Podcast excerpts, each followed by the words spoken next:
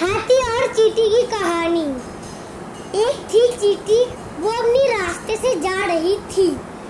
अचानक एक बड़ा सा हाथी ने आकर कहा, चीटी, यहीं रुक जा, वरना मैं तुझे कुचल दूँगा।